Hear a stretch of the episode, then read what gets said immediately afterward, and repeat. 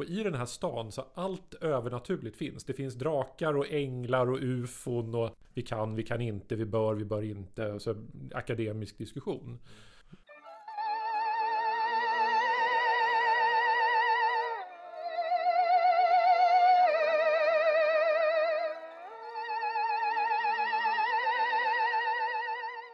Välkommen till Dataministeriet med mig, Anders Bäckström. Och mig, Filip Jösten. Lite annorlunda idag, Filip. Det blir lite Beatles. Ja, vi har ju bara en mikrofon på vår sida.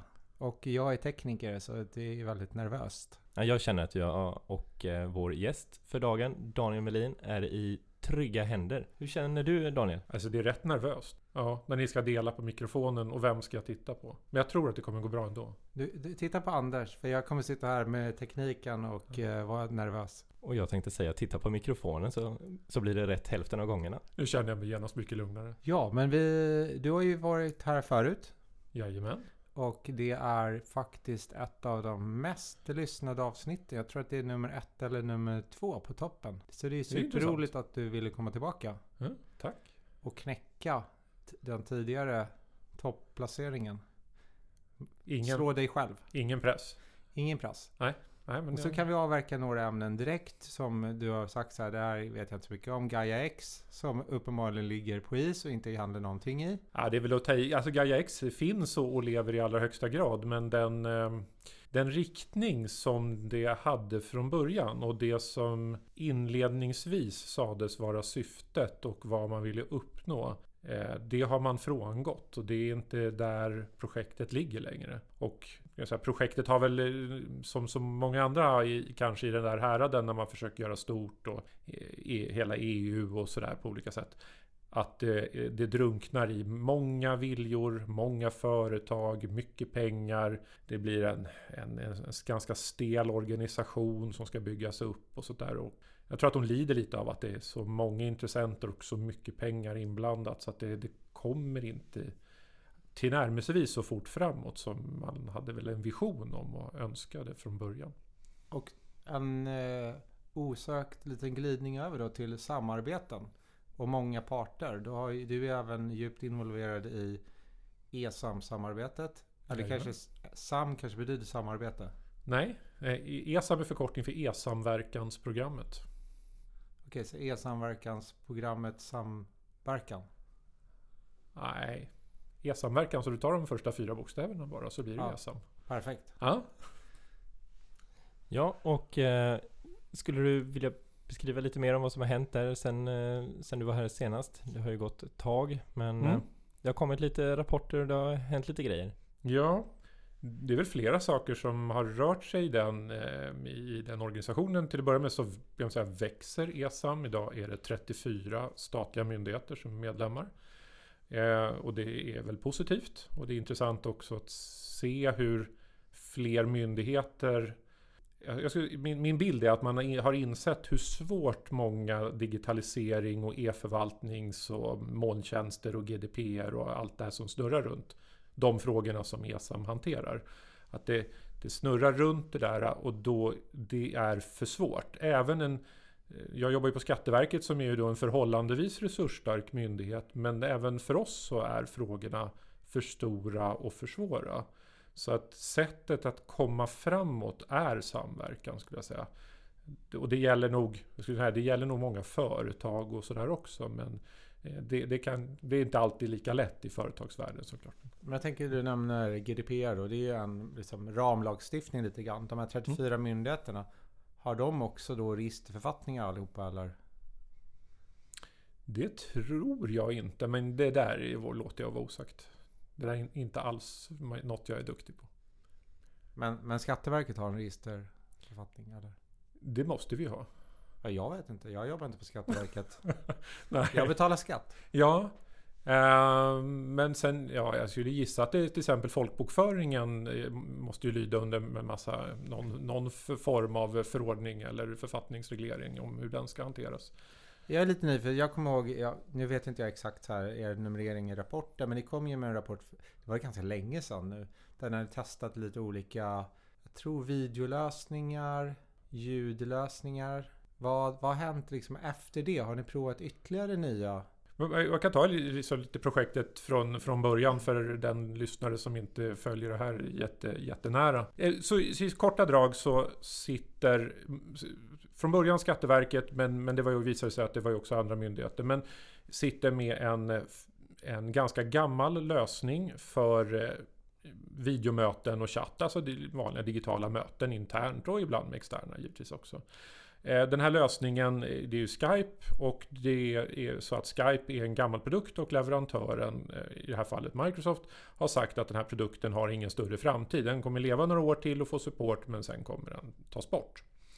Jaha, säger vi, då, då har ju vi liksom ett litet dilemma för att när man säger den här typen av lösningar eller teknik, det var någonting som förut var mer åt nice to have.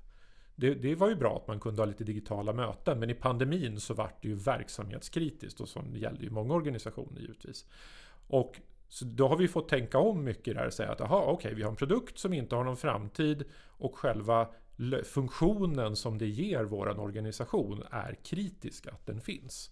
Okej, okay, då måste ju vi agera och vi måste agera rätt så fort så att vi hinner reda ut vad vi ska ha, upphandla den, införa den, eventuellt utbilda och sen avveckla den gamla. Det, det tar en bra stund i en organisation med, vi har ju även Kronofogden, 12 500 användare. Det, det, är inte gjort på en vecka. Och då började vi diskutera, då typ sa vi, ja då tittar vi på och vi diskuterade då med befintlig leverantör och frågade, ja ni tar ju bort den här produkten, har ni något alternativ, något, något vi kan byta till? Och då sa leverantören då att, ja ni kan byta till Teams, det är våran ersättare. Okej, okay, det låter ju intressant. Och så utredde vi den och för att se, ja men vad, vad är Teams, hur funkar det, vilka tekniska krav är det, hur fungerar den rent juridiskt och hur är den funktionellt? Vi försökte liksom ganska bottna liksom den här tjänsten, det är ju en ren molntjänst då, men se hur den egentligen är. Och våran slutsats, och den, den rapporten publicerade vi i maj 2021. Eh, och då vi sa, och den vart ju mycket snack runt då. då för den, dels att vi publicerade den publikt, vi översatte den till engelska. Eh, men just det att vi sa att men det går inte. Av fyra olika skäl. Så att det, här är det mycket GDPR i, i podden. Men, men GDPR var ju faktiskt bara en av fyra anledningar till att vi valde att det här kan inte vi gå vidare med. Då vart det ju ställdes ju frågan, ja, vad gör vi nu då? Och där i föddes det här projektet inom ESAM. Så första steget så var det ju bara Skatteverket och Kronofogden som utredde för egen del. Men det visade sig att en massa andra myndigheter hade utrett på samma, liksom egentligen samma sak. Och då hörde de av sig och sa, ja, har ni också kommit fram till det här? Det har vi med. Ja, vi, varför sa ni ingenting? Ja, eh, av någon skäl så begravde man utredningen eller tyckte att den var myndighetsintern kanske. Eller något. Men det visade sig då, så då samlade vi ihop och då vart vi 12-13 myndigheter kanske. Som sa, men då slår vi ihop våra påsar för det här är vi alla för resurssvaga för. Och det här är alldeles för svårt. Och ska vi försöka hitta en väg framåt i det här ganska osäkra landskapet så måste vi nog hjälpas åt. Så ur den nödvändigheten så föddes projektet. Det som nu då kallas kort DESAM som står för Digital samarbetsplattform för offentlig sektor. Eh, så startade vi körde, och det du var inne på lite här var ju den här första rapporten och den släpptes i november 2021. Där vi bara sa, vad finns det på marknaden överhuvudtaget? I alla fall på pappret eller på webben. Så där. Vi hade ju inte provat någonting, vi visste inte om någonting funkade i verkligheten eller så. Eh, och, så det, och den är ju också en pappersrapport på det sättet. Så att det här är en dump. Liksom. Det, vi hittade tror jag, 130 olika lösningar. Molntjänster, öppen källkod, proprietära, alla sorters tekniska lösningar på hela eller delar av den funktionalitet vi vill ha. Som är ju dels då byta ut Skype, videomöte och chatt. Eh, men det är också att kunna hantera dokument, versionshantera dokument, dela dokument med externa och lite sånt. Så det var lite bredare, det är ett bredare scope än vad Skype ger oss idag. Och då kunde vi, med den leveransen så var det så här, ja men titta det finns ju en marknad. Det finns ju leverantörer och det finns teknik. Det här borde ju gå att lösa. Och då körde vi nästa fas, vilket var första halvåret 2022. Då vi provade lösningar, vi upphandlade en, en, en molntjänst och använde själva i projektet för att se hur det är att arbeta i det här. Då. Vi gjorde ett koncepttest med vanliga användare, ett hundratal användare, vanliga på HR och ekonomi som på två myndigheter. Eh, de fick i fem veckor tror jag var, så fick de använda en molntjänst med eh, alla de här funktionerna i. Ingen utbildning eller någonting. Vi kastade mest in dem och sa kör, nu får ni köra det här, nu får ni inte använda Skype på fem veckor. Och så får vi se hur, hur tar de emot det? Hur funkar det? Är det användarvänligt? Eh, är det stabilt? Det finns ju många frågor i det där. Och också titta på tillsammans med HR faktiskt. Hur använder användare den här typen av lösningar? När de väl får den i händerna. Arbetar de annorlunda än med de, den gamla tekniken? Det är också relevant. Eh, och vi har tagit fram sen också en massa, en, en komplett kravspecifikation för den myndighet som vill gå ut och upphandla. Så man kan återanvända en massa funktionella krav som är, är bra så man slipper börja från scratch själv. Eh, det finns dokument om det moderna arbetssättet, hur man kan tänka runt federering, tekniska krav, informationssäkerhetskrav, personuppgifter. Och allt det här har vi lagt ut publikt på hemsidan och sagt här finns en dump av all möjlig typ av information som den som vill upphandla och, och införa eh, en digital samarbetsplattform kan återanvända så att det ska vara så låg tröskel som, som det går för den som vill göra. Så det var liksom det vi lämnade ifrån oss. Så det, vi har försökt vara supertransparenta i hela den här resan. Och när du säger samarbetsplattform, tänk, och det är myndighet, så här, är det diarie och grejer också eller? Nej, det är alltid myndighetsinternt också. Så det ingår inte i det här, inte i scopet. Och det här testet, hur utföll det? Eller är det inte klart? Jo, det är klart. Det var i våras. Eh, det var ungefär 90% som eh, var, över, alltså, var väldigt positiva. Eh, det var många användare som sa snälla tvinga oss inte tillbaka till Skype nu. Liksom. Så, att det, och det, så det, det är en bra fråga. Så det, det var över, långt över förväntan skulle jag säga. Hur användarna tog emot det och hur de förstod själva hur det funkade. Och gissa att man kan säga vad det är för lösning eller? Ja, så att den som vi använde i det här koncepttestet, är ingenting är hemligt. Det var eh, ett svenskt företag som heter Red Pill Lean som, eh, som vann så att den upphandlingen. Det var ju direkt upphandling som var ju väldigt kort och enkelt. Det var ju bara för det här koncepttestet. Och tekniken som den var byggd på var en, eh, en chattlösning som heter Mattermost. Eh, som är ett amerikanskt företag som står bakom. Eh, det var en eh, videomötestjänst som heter Jitsi som är ett öppen källkodsprojekt. Och det var en dokumenthantering och som bottenplattan som är från Nextcloud som är ett tyskt företag som har, har den. Som är också är öppen källkod men det är en bolag bakom. Men, men när de satt och jobbade, hade ni integrerat det på något sätt eller satt de med tre olika lösningar? I viss mån integrerat men i ganska hög grad så var de separata för det var ju så det, Allting var ju så nytt man kan säga leverantören satte samman dem lite för det här testet. Så det, det var ju inte som en färdig molntjänst för vem som helst att bara gå och köpa. För så, så det, det, det, här, allting var ju så tidigt då eftersom vi projektet så att säga drev ju fram, eller för, försöker driva fram en ny marknad. Så det, det tar en stund. Men, men vissa saker fan, var integrerade, till exempel inloggningen och så. Men jag tänker, Jitsi har ju vi också använt eh, här på dataministeriet några gånger. Hur funkar det med eh, för men det, det är en tjänst, den är inte lastgammal. Och de utvecklas ju hela tiden. Hur funkar det liksom när man har upphandlat den och sen vill de göra massa uppdateringar? Har man, kollar man varje uppdatering då? Att säga, ja men den här är okej. Den här är okej. Um, ja, det beror ju på hur man, hur man får den levererad. Men som i det fallet vi hade där så köpte vi en molntjänst. Så hur den är byggd och hur den uppgraderas och så, det är ju leverantörens dilemma. Vi ska ju ha en, en, liksom en, tillgänglighet och det ska vara vissa funktioner och den ska ta hand om vårt data. Det är ju en vanlig avtalsvillkor för, för en tjänst bara. Så leverantören ska ha ju ett åtagande. Hur har man koll då till exempel på den här stora debatten då om vi tar med, med de här leverantörerna som kanske har någon koppling till utanför EU. Plötsligt kanske en av de här leverantörerna, jag säger inte just de här tre, bara mer generellt så här. Ja, nu flyttade vi allting till hit och dit eh, och så har de inte berättat det. För de tänkte inte på att det kunde påverka. Om man, om man tar, det beror på lite vilken teknik och sådär. Men, men det, det, finns flera det finns ju alltid så här flera risker med alla typer av leveranser. Det spelar ju ingen roll vem som är leverantör. Det finns ju jättestora IT-företag som har lagt ner tjänster bara. Det, som Google, där det finns till och med en hemsida med alla nedlagda Google-projekt. Sådär. Så det är ju ingen garanti eh, någonsin egentligen att någonting för alltid finns kvar. Men man har ju också givetvis den att i det här fallet, om du tänker att jag har köpt en tjänst och den, är, Eh, den uppfyller vissa liksom, juridiska krav för att vi ska kunna använda den som kund. Och sen så förändrar leverantören hur leveransen ser ut. Eller leverantören blir uppköpt till exempel. Och då har de en annan juridisk ägare som innebär att ja, andra rättsordningar kan komma på tal helt plötsligt, vilket det inte var när vi köpte den. Och det där är ju givetvis en risk som alltid finns i alla typer av tjänster. Och Då får man ju fundera på rent avtalsmässigt givetvis har du en exit-klausuler med. Kan du ta med dig din data? Eh, kan du flytta din data till en konkurrent till den här befintliga leverantören? Eh, eller är det byggt på sån teknik så att du skulle kunna ta hem och ha egen drift i, i värsta fall? Och så så det, du får jobba med flera instrument som kan vara både tekniska och juridiska för att försöka skydda dig så gott det går mot olika typer av förändringar.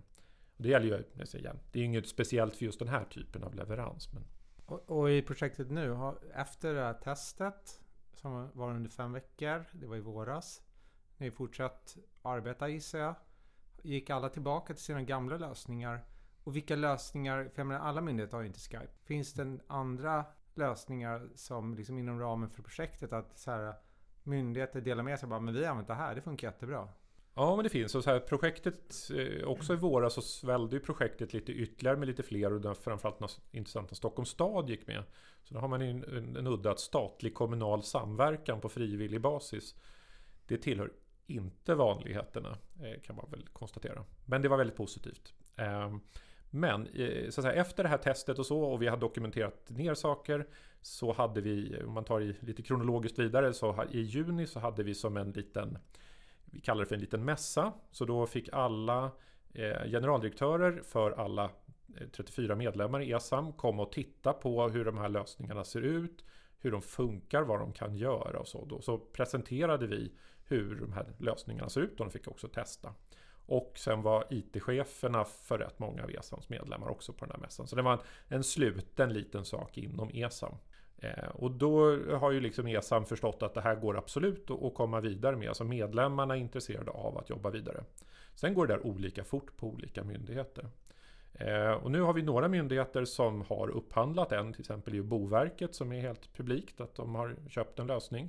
Boverket har varit med hela, hela tiden i det här projektet också. Eh, och de landade i så att det här eh, behövde de komma vidare med och de behövde komma vidare fort. Så de var snabba med att avropa och de håller på att inför en lösning nu då. Men den är upphandlad och klar. Sen ser vi ju flera andra myndigheter som är på gång på olika sätt. Vissa vill drifta själva, andra vill köpa en molntjänst. Eh, Skatteverket själva, vi håller på att slutföra hela vårt upphandlingsunderlag nu så, och vi ska eh, köpa en molntjänst med, med funktionaliteten så får vi se allt är inte klart exakt med vilken funktionalitet som det kommer vara men, sådär, men vi vill gå ut helt funktionellt och vi vill köpa en molntjänst och hoppas att marknaden kan svara upp mot våra krav. Vi är ju väsentligt större än Boverket så, där, så att det, det, kan ju alltid bli andra krav som vi ställer som de inte ställde. Och eftersom många inte jobbar i det offentliga också att uppköpsunderlaget det kan man säga är kravställningen. Ja. Så ni har inte gått ut än och frågat? Nej, det är inte publicerat ännu vilka krav vi ställer så att det finns ingen som kan lämna en offert eller ett anbud ännu. Utan det blir ju när det görs publikt. Och Boverket, vilken lösning vann den upphandlingen? Det var Red Pill Lean som vann den eh, med en kombination av Nextcloud, Jitsi och Rocket Chat. Och Collaboard som är en digital whiteboard-lösning också. Ingår i den. Och var, var alla de med i den där första rapporten från november förra året? Eller det var ju egentligen all, all teknik fanns ju där. Men vi, vi listade ju några eh, leverantörer eller programvaror eller så som vi såg som vi trodde hade bättre potential. Det var inte så att vi visste om de var det eller inte. Men vi trodde på pappret såg de ut att ha det. Och det kan jag väl säga att de som vi trodde på hade bra potential. Det har nog visat sig över tid att ofta så, så verkar det stämma. Men de här som ni har tittat på, var alla de eh, är det sådana som man, ja, nu lyser väl min okunnighet på just det området igenom kanske, men så får det vara. Är det sådana som dels finns som egen molntjänst, alltså som till exempel Nextcloud då? För de, där finns det en som en, alltså en molntjänst som Nextcloud levererar? Är, eller är det liksom de här Redpill Linpro som levererar må, själva molnet?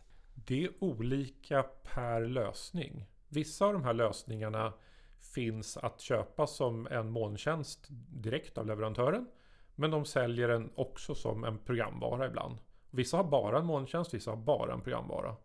Och de som är öppen källkod, det kan, du, kan ju vem som helst köra i, själv eller, eller att någon gör en molntjänst av den eller så. Så vi ser en, en kombination av, av lösningar på det sättet. Kan du säga något om hur, vad, vad Skatteverket söker då? Är det någonting som man kan säga redan nu?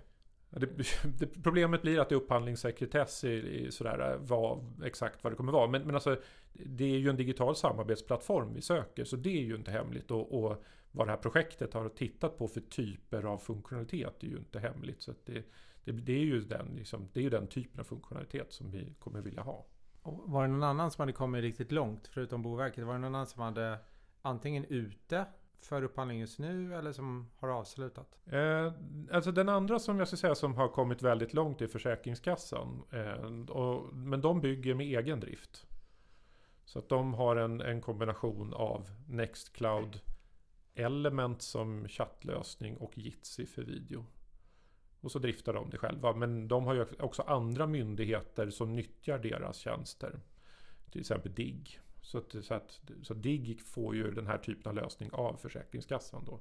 Så det, kan välja, det finns många sådana här varianter. Men vi kommer se det att olika myndigheter kommer välja olika spår här. Och det är av olika skäl. Ibland av säkerhetsskäl. Det beror också på vilken driftmiljö man har. Vilken tidshorisont man har. Liksom, vad mäktar organisationen med? Eh, och vissa, här, vissa är ju ganska små och tycker ju att det är väldigt bra med en molntjänst, en leverantör som tar ett komplett ansvar. Kommer det ställa krav på hårdvaran också? Så här, om det är typ Linux-system och man behöver de datorerna eller en Mac eller gammal PC eller kan du jobba virtuellt eller liksom hemma kontoret eller på, bara i era kontorsmiljöer? Vi har inte sett några sådana där hinder egentligen i några av lösningarna utan du kan köra på en, en PC eller en Mac eller Linux eller i en Android eller iPhone eller där har vi nog inte sett någonting och inte att de är särskilt resurskrävande eller skulle kräva liksom någon utbyte av hårdvara eller sådär för att ha det här. Det, det är inte vad vi har sett. Jag tänkte på det du sa med den här piloten som var innan. Eh, om det är så att eh, men många verkar ändå uppskatta den här piloten och de här olika produkterna som ni testade då. Mm. Vilket, eh, fanns det någon, kan man säga någonting om eh, vad det vanligaste var som uppskattades mest så att säga? Fanns det någonting som folk kunde säga att jag uppskattar verkligen men, om det var användarvänligheten eller att ja. det var funktioner som man inte haft tidigare som poppade upp eller vad det var så? Både och. Det är en jättebra fråga och det, det, den var ju intressant eftersom vi inte riktigt visste heller hur, vad, vad kommer användarna, hur kommer de bete sig och vad kommer de givetvis att tycka. Det ena man kan säga med videolösningarna, igen, Skype är gammal. Och, så det är inte jättesvårt då att det finns, det finns massor med lösningar på marknaden som är väsentligt bättre. Så det är ju en ganska lågt hängande frukt liksom, så, och, och hitta något som är bättre. Men det uppskattade användarna att eh, den lösningen som var där, vilket ju då var Jitsi, att den är den är enklare att använda, den är snabbare, den är mycket stabilare för externa som ansluter. För det behövs ingen plugin eller någonting. Har du en modern browser så är det bara att köra. Eh, det, så funkar det inte med Skype. Eh, videokvaliteten är bättre, ljudkvaliteten är bättre. Eh, möjligheten till breakout rooms, det har inte Skype. Så här, att ha små möten inuti ett större möte till exempel. Så de såg ju att det fanns helt andra möjligheter att ha digitala möten i den. Eh, det andra är att Skype går att konfigurera på olika sätt men som vi har det så är chatten momentan. Alltså den finns så länge du har den igång. Men stänger du av chatten eller du stänger av datorn då är chatten raderad. Så den, den finns bara i sessionen. Medan den här nya lösningen den är en beständig chatt. Vilket innebär också, förutom att chatten finns kvar, så är det ju också så att det gick att skapa typ rum eller kanaler. Och så då, det som hände var att varje sektion eller, eller en grupp olika projekt sånt där, alltså, som, som jobbade ihop. De skapade ett eget rum i chattverktyget. Och där var ju de som deltog i det här projektet, eller de som anställda på just den sektionen till exempel, då var de i den, det rummet. Och då kunde ju de börja utbyta information mycket snabbare och mycket enklare än att man har långa mejltrådar med reply to all och sånt där. Det, det brukar ta ner folks liksom, benägenhet att svara, att mejl känns ofta tyngre, långsammare och sådär. Men när det blev enkelt att man bara rasslade, rasslade ner några rader i en chatt så var det, så, så var det mycket enklare upplevde många att, att kommunicera. Och vad som också uppstod i det här var ett en, en, ett, en in, ett, som sagt, ett embryo till en lärande organisation som uppstod. Och det menar alltså att de användarna som använder det här, i och med att vi inte hade utbildat dem och inte egentligen förklarat jättemycket, så, så börjar de... Det, det normala beteendet som många använder är att jag har en programvara. Nu funkar inte den, eller jag fattar inte, eller vad det är. Så ringer man IT-support och säger, det här lirar inte, jag begriper inte. Och så får IT-support lösa det där. Det är det, det klassiska. Vad som hände i den här lösningen var att alla visste att det här var nytt och, och sådär. Så då börjar de så här. Jag fattar inte hur man slår på det här. Eller hur ändrar man eh, sitt, eh, så man kan få en emoji i sitt eh, namn. Eller ibland behöver det kanske inte vara jätteviktigt. Men så här. Och då var det någon så här, ja jag letade också efter det. Och, och, det gör man ju, du trycker på de här prickarna här och så går du till den menyn. Och det var lite dolt sådär, så det var inte jättelätt att hitta. Men där ligger den. Åh tack kompisar. Och så ser ju alla andra i den här tråden. Jaha, kan man göra det? Vad spännande. Och så provar någon vidare. Och så blir det liksom en, en, en positiv spin där användarna hjälpte varandra också. Vilket stärkte liksom också samhörigheten i, i gruppen och de som var med. Att de tyckte att det här var ju kul. För nu liksom lär vi oss samtidigt som vi jobbar och gör saker. Så det, det var också många som uppskattade det väldigt mycket. Att det... Jag tänker på tal om lärande, för många plattformar eh, finns ju kanske inte på alla språk och sådär. Hur är det med de här? Är de svenska, engelska eller? Alla vi har sett det på svenska. Det tror jag, jag har svårt att se att någon myndighet kommer gå igång med någon lösning som inte är på svenska. Jag tänker på den klassiska, du är mutad. Det ja. säger man inte då. det är vad man säger. Och så försöker man skriva det och så är det ingen som förstår riktigt vad du skriver. Du är mutad. Ja, precis. Men eh, vi har ju, jag menar, det, det blev så här under pandemin. Som du sa, då blev ju allting det här mycket, mycket mera viktigt. Och då kom ju alla började prata Zoom, Zoom, Zoom, Zoom. Det var ju typ mm. det enda man hörde. Mm. How about Zoom? Det är ett otroligt bra exempel faktiskt. För det, um, från början så sa vi när vi tittade på, så det var ju tre lösningar på världsmarknaden kan man säga som var globala ledare. Så Teams, Zoom och Webex. Och vi såg att ingen av dem var användbar. Och det, så det liksom låg ju också i det här att ha ingen av de här tre marknadsledande kan vi ha. Nej, men okej, då, där, där låg ju mycket av, om någon av dem hade funkat, ja, då hade det, kanske inte projektet ens funnits. Där skulle de sett att nej, vi kan inte ha Teams, men vi kan köra Zoom om det nu hade gått. Så då hade nog många gjort det. Men i det här projektet, det vi, det vi försöker är, som jag har försökt säga här också, det är väldigt mycket att vara disruptiv på marknaden. Alltså vi försöker att förändra marknaden för att vi som kund ska få det vi behöver. Och därför är vi tydliga, därför vi har gått samman så att det blir mer pengar på bordet, större köpkraft, tydligare krav från en liksom mer ensad offentlig sektor. Och som säger vad vi behöver. Och då hoppas vi att leverantörerna kommer. Och vad som har hänt är att leverantörerna har ju svarat upp mot det här. Inte alla, men förvånansvärt många. Jag ska komma till Zoom. Eh, en del var ju lite enklare sådär om man tar som Rocket Chat eller Mattermost eller Pexip eller Element Nextcloud. Det har flera av de här som egentligen låg rätt i tiden. Rätt teknik, rätt leveransformer. Det vi har sett att de här leverantörerna har skapat helt nya partnerskap. Helt nya integrationer mellan varandra. De har skaffat nya återförsäljare. De har nya partnerprogram. De eh, är liksom med i helt nya typer av lösningar på marknaden som inte fanns. Så, och det är den ena. De har också ändrat i sina roadmaps. Så att en del av de här leverantörerna har lyssnat och, och sett vilka krav. Så vi sa, vi, vi har gått ut med vår kravspecifikation publikt. Då ser de här leverantörerna det. Så här, vad är det ni vill ha? Jaha, det är de här grejerna som de tycker är viktigt. Så då har flera av de här leverantörerna ändrat eller liksom lagt till saker i sina roadmaps. Okej, okay, vi måste tydligen utveckla den här funktionen eller göra den här grejen bättre. För svenska myndigheter vill tydligen ha det. Det är tydligen viktigt för dem. Och då har de här leverantörerna uppenbarligen tänkt att det är nog så att de här svenska myndigheterna som kommer och ställer en massa krav. De är nog bara tidigt ute i världen med att gå den här vägen. Så, så lyssnar vi på dem och kan vi leverera till dem och vem kan vi inte leverera till då? Då borde vi vara hemma i, överallt i världen egentligen. Så det är min, min syn, eller min tro, att det är lite så de resonerar. Och man liksom, vart vill man vara? Till Zoom då. Det tog en stund, eh, men Zoom rör på sig väldigt mycket idag. Och det är en leverantör som förmodligen kommer att komma i mål. Eh, Zoom har idag ett samarbete med, eh, med en tysk molntjänstleverantör. Där de driftar en Zoom-lösning som är, är fri, relativt frikopplad från Zoom i USA. Inte 100%. Så de är inte, de är inte riktigt i mål. Men de har kommit en väldigt bra bit på vägen med en, en lösning som är juridiskt hållbar.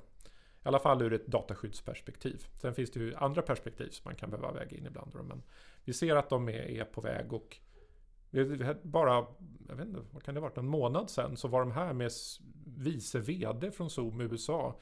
Åker till Stockholm för att träffa ESAM. För att höra själv, vad är det ni vill? Vad är det ni säger? Varför gör ni det här? Och när vi förklarade så här, ja men vi är bara myndigheter, vi är kunder. Vi vill ha det här. Och när han förstod liksom att, jaha, så det är bara det här ni vill? Ja, jaha. Ja men det går ju att fixa, det är klart att vi ska möta er då.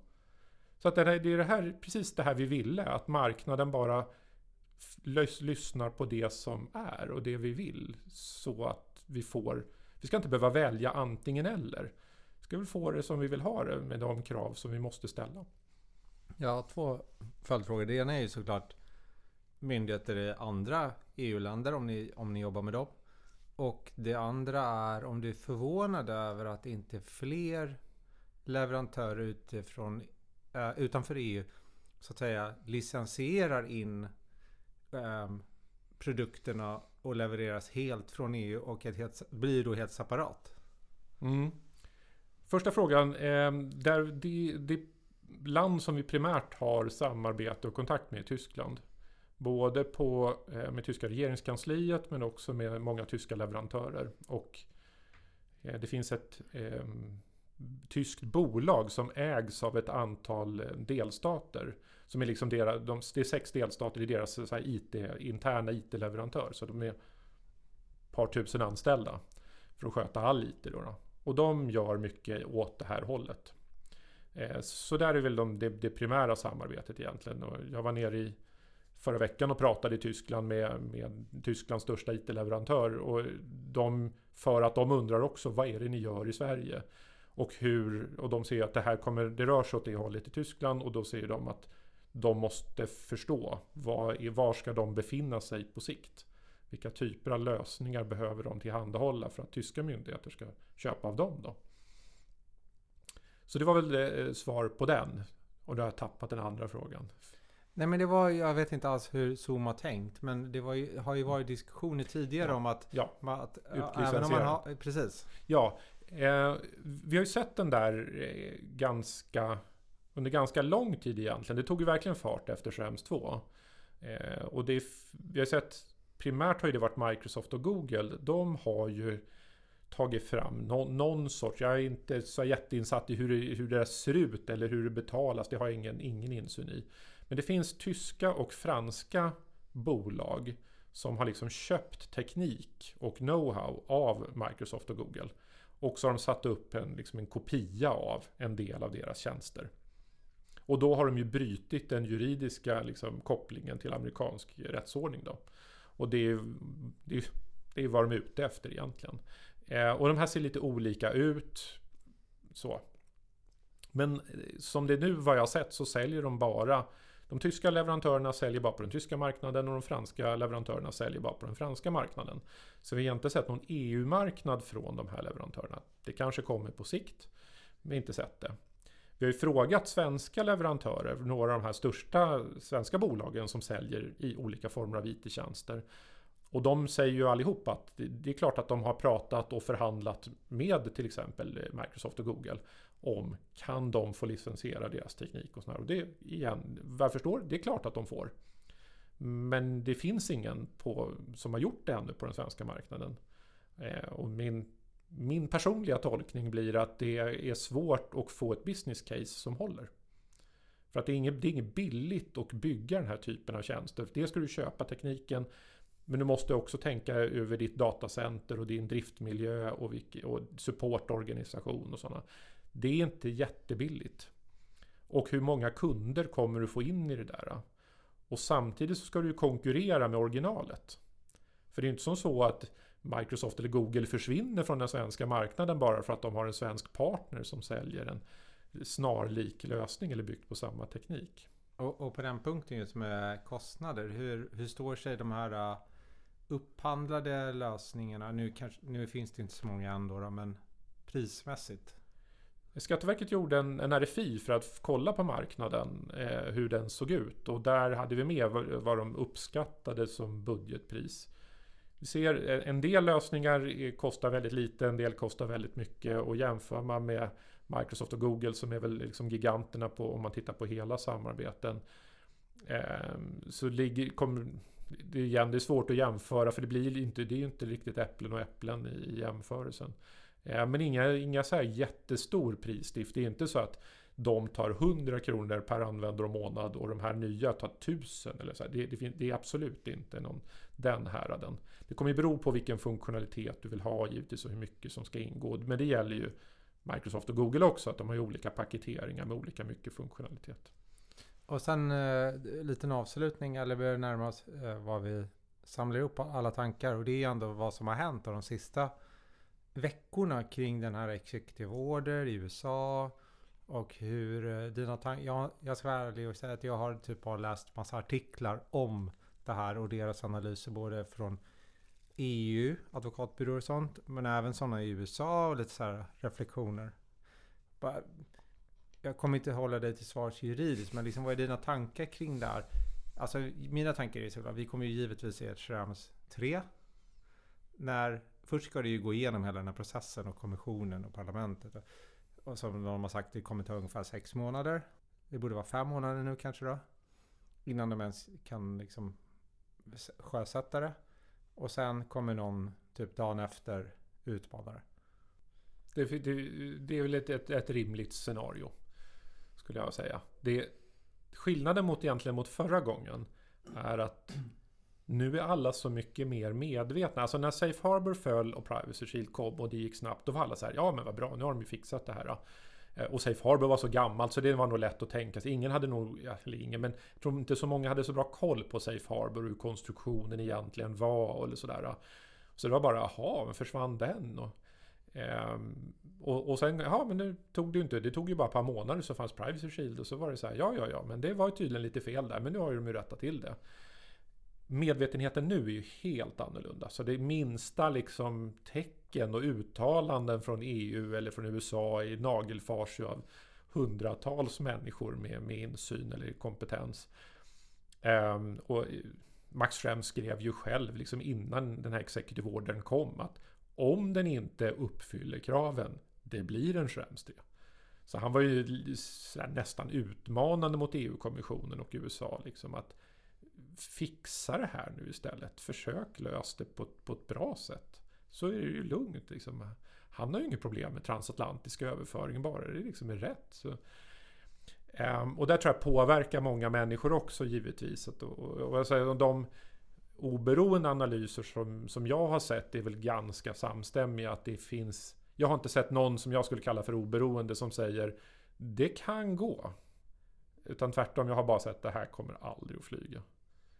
Men jag tänker, eh, det jag håller helt med dig om, att det är sjukt hög medvetenhet. Det nagelförs in i minsta millimeter. Finns det någonting som annat som skulle klara en sån nagelfarning egentligen? Mm. Det är ju faktiskt en väldigt bra fråga.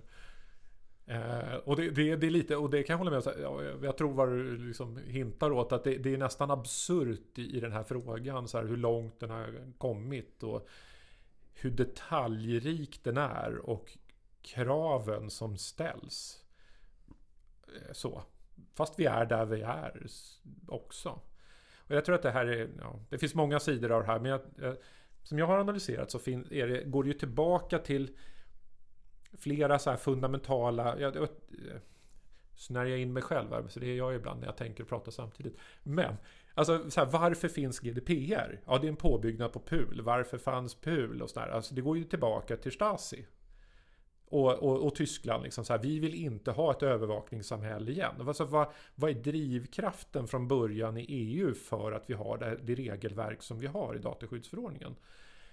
det är ju liksom i enorm kontrast till det amerikanska rättstänket och hur man är väldigt kommersiell och, och, man ser väldigt mycket till företagens bästa. Att hur ska de kunna ha bra varor och tjänster på marknaden och sådär. Och där individer i, i, i väldigt mycket lagstiftning är ju konsumenter. I, det är deras roll. De har, de har liksom inte individuella rättigheter som EU-stadgan lyfter fram på det sättet. Det ser inte ut så i USA. Så det, det är så, så, väsentligt olika liksom, förhållningssätt till individens rättigheter och friheter. I kombination med liksom hur Obama, som jag tycker så här, var ganska frisläppt i det här. Han lät ju Facebook och Twitter och LinkedIn och Google och de här bara kör, kör så det ryker. Eh, det var ju inga, det var ju vilda västern, inga regler. Och det, jag tror också det här, och då har vi vant oss vid att de här är jättestora och jättestarka och har blivit jättebra. Och nu kommer kollisionen med verkligheten att det är inte vilda västern i hela världen. Och det är, det är, lite baksmälla någonstans tror jag som kommer i det här att nu möter man rätt hårt mot EU som är experter på att reglera saker. Och, och, och, den här, det är en fundamental konflikt också. Det tror jag också spelar väldigt stor roll i det här. Men det, eh, jag tror inte alla, alla har inte tänkt i de banorna och då blir det mest så här dumma EU som har knäppa regler. Varför har vi hittat på GDPR? Och sen är det så här, ja men det är egentligen EU-stadgan som är problemet här och vi har vissa rättigheter som EU-medborgare. Vi får inte tappa bort det i, det här. Och vi kan inte bara släppa ifrån oss det för att vi gillar att lägga upp kattvideos på Facebook. Det är liksom, det är inte i en EU-kontext inte hållbart. Vad tänker du då om, eller så här, jag, jag har ju sett ganska många i mitt flöde i alla fall som eh, ja, men egentligen ställer digitalisering, eller jämställer det med att använda vissa molntjänster i stort sett. Alltså att man ser dataskyddsförordningen som ett hinder egentligen för digitalisering av oh, olika ja. saker och ting i samhället och sådär. Va, vad är dina tankar kring det? Dels håller jag helt med. Det är jättevanlig åsikt. Och som att jag har förundrats över den länge. Dels förstår jag inte kopplingen mellan digitalisering och molntjänster överhuvudtaget. Eh, molntjänster så här, det, är en, det är en leveransform. Det ger skalbara lösningar som där många kunder så att kan dela på resurser. Och många säger att ja, det är väl bra. Men det har ju inte med digitalisering att göra. Eh, och så att en annan sida som jag ser är att man vill använda ordet digitalisering för att säga att vi måste digitalisera, vi måste vara effektivare, vi måste framåt och så. Men i grund och botten så kommer många gånger ner till så här, ja fast vi har den här, vi har redan den här tjänsten. Eh, vi har ju haft diskussioner med Danmark till exempel och Helsingör och sådär. Alltså det, men vi kör ju Google i hela skolan. Vad ska vi byta det? Till vad då? Det finns ingen annan lösning och alla våra datorer och det här blir ju jättejobbigt och så är det egentligen det som, man, som är bekymret. Och, och någonstans så har man ju satt sig i en situation för man gjorde ingen DPIA och man tänkte aldrig riktigt hela vägen ut. Många gjorde ju det, men alla skulle jag säga gjorde inte det. Och nu sitter man lite i kläm här också. att alla regler och alla jurister säger så här, ja, fast det här lirar inte riktigt och ni har inte gjort en komplett analys och ni har inte tänkt igenom riskerna och så vidare och så vidare. Och då hamnar man, och så då är det lätt att dra det här kortet, tror jag. men digitaliseringen och framtiden och vi måste vidare och vi kan inte stanna upp och stå stilla och sådär. Fast egentligen så är, är man, problemet har man lite skapat själv. I det att man har kört igång lösningar utan att riktigt fundera på konsekvenserna. Och så blir det lite jobbigt. Men nästa svar på, på din fråga är ju också precis egentligen det som ESAM håller på med. Alltså istället för att sitta still och, och sura över att jag kan inte köpa den här lösningen som jag ville ha. För den, den funkar inte av ett eller annat skäl. Nej men gå ut på marknaden och säg vad du vill ha då. Så det, det, det, det är ju det, använd marknadskrafterna. För det är ju det som ESAM jobbar med. ESAM är inte lobbyister. ESAM springer inte till politiker. ESAM försöker inte förändra lagstiftningen. Utan ESAM bara säger okej, okay, nu ser det ut så här. Ja men då får vi ju säga till marknaden. Eftersom det ser ut så här, sälj sånt som vi kan köpa och konsumera. Det får ju ni fixa. Det är ju det snabbaste, enklaste instrument vi har med perfekt precision. lagstiftning har, har sällan precision. Och, och lobbyist, det, det, också, det kan slå på så många olika sätt. Jag tycker det är o, många gånger olämpliga vägar. Utan jag tycker alltid att det, vi ska använda, vi ska köpa bra grejer från bra leverantörer som lyssnar på sina kunder. Det, det känns som en väldigt bra avslutning. Att man ska sälja dels produkterna som kunderna vill ha och att det ska vara hög kvalitet. Absolut. Eh, stort tack Daniel för att du ville komma tillbaka. Tack för att jag fick vara här. Ja, men det är ju superintressant vad ni har gjort och verkligen ett jättestort arbete. Som inte bara offentlig sektor såklart har mycket hjälp av utan alla. Allt är ju publikt och tillgängligt för vem som helst. Så att det är förhoppningen att många kan ha nytta. Ja, och det tror jag alla, alla som vill ha nytta av det kan nog ha nytta av det.